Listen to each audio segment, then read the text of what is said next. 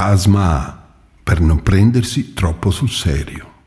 Dedicato ai miei maestri, primi fra tutti Luang Por Sumedo e Ajahn Chandapalo, e a quelli che, nonostante le loro mancanze e sfortune, continuano ancora a impegnarsi per essere persone migliori.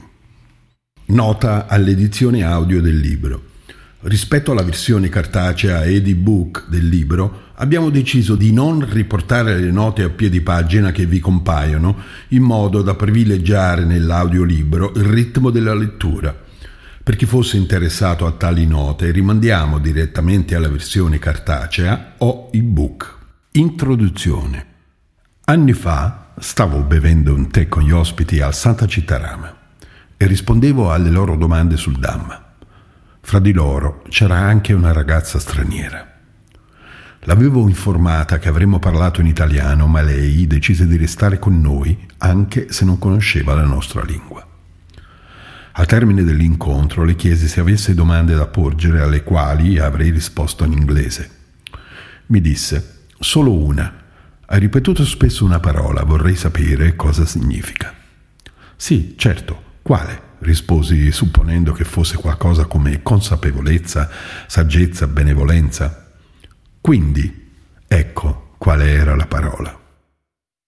Tasma è la parola che in Pali traduce il nostro quindi e che dà il titolo a questa raccolta di insegnamenti.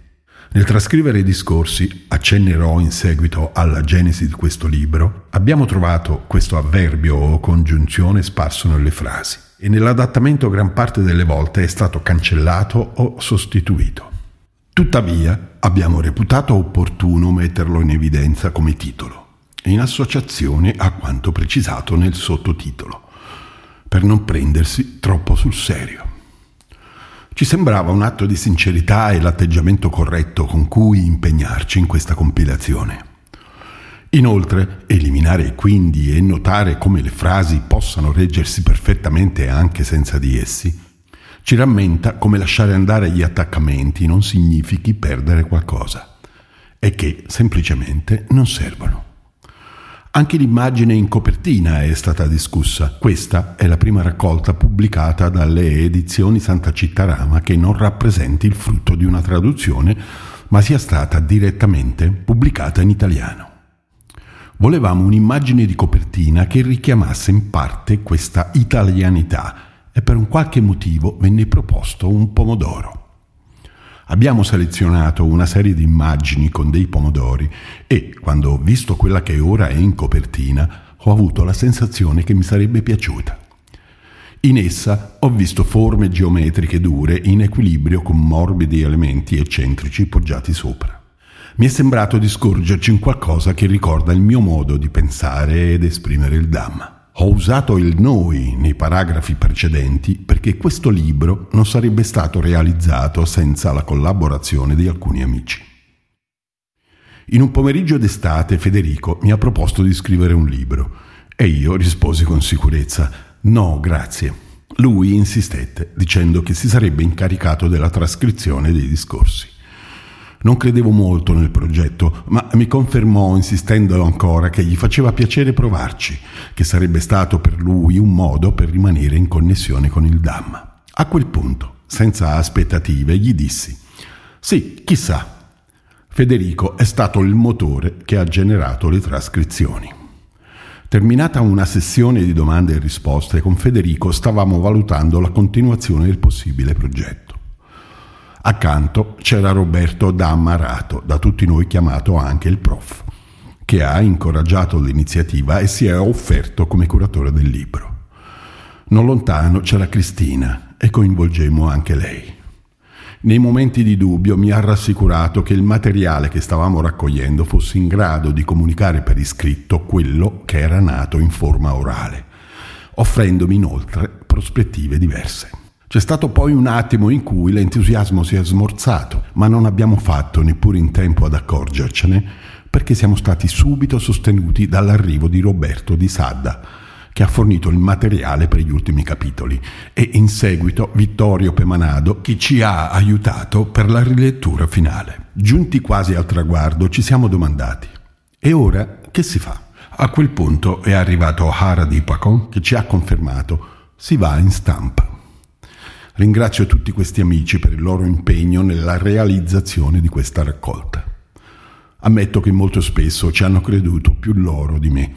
Oltre alle pagine scritte, in me rimarrà il bel ricordo della nostra collaborazione. È stato piacevole ritrovarsi insieme per questo progetto comune e spero che nelle pagine che leggerete possiate ritrovare parte di questa amicizia spirituale. La bozza di questa introduzione è stata pensata in parte insieme. Soprattutto ci siamo domandati se avesse un senso dedicare qualche capoverso al titolo o alla copertina del libro e ci è sembrato di sì, benché sia forse inusuale per un libro di Dhamma. Ecco, questa è la genesi del libro. Un gruppo d'amici spirituali che in agosto ha avuto un'idea e nell'autunno dello stesso anno l'ha portata a termine. Vengono qui raccolti adattamenti di trascrizioni relative a insegnamenti offerti tra il 2020 e il 2022 alcuni in occasione del giorno di osservanza lunare, altri in incontri online, altri ancora estrapolati da sessioni di domande e risposte svoltesi a Santa Cittarama. Vi sono inclusi anche insegnamenti scritti di getto e in tal caso manca la nota al titolo che specifica l'occasione. Questi ultimi sono pensati quale raccordo fra i capitoli al fine di spiegare punti rimasti in sospeso o per approfondire alcuni aspetti.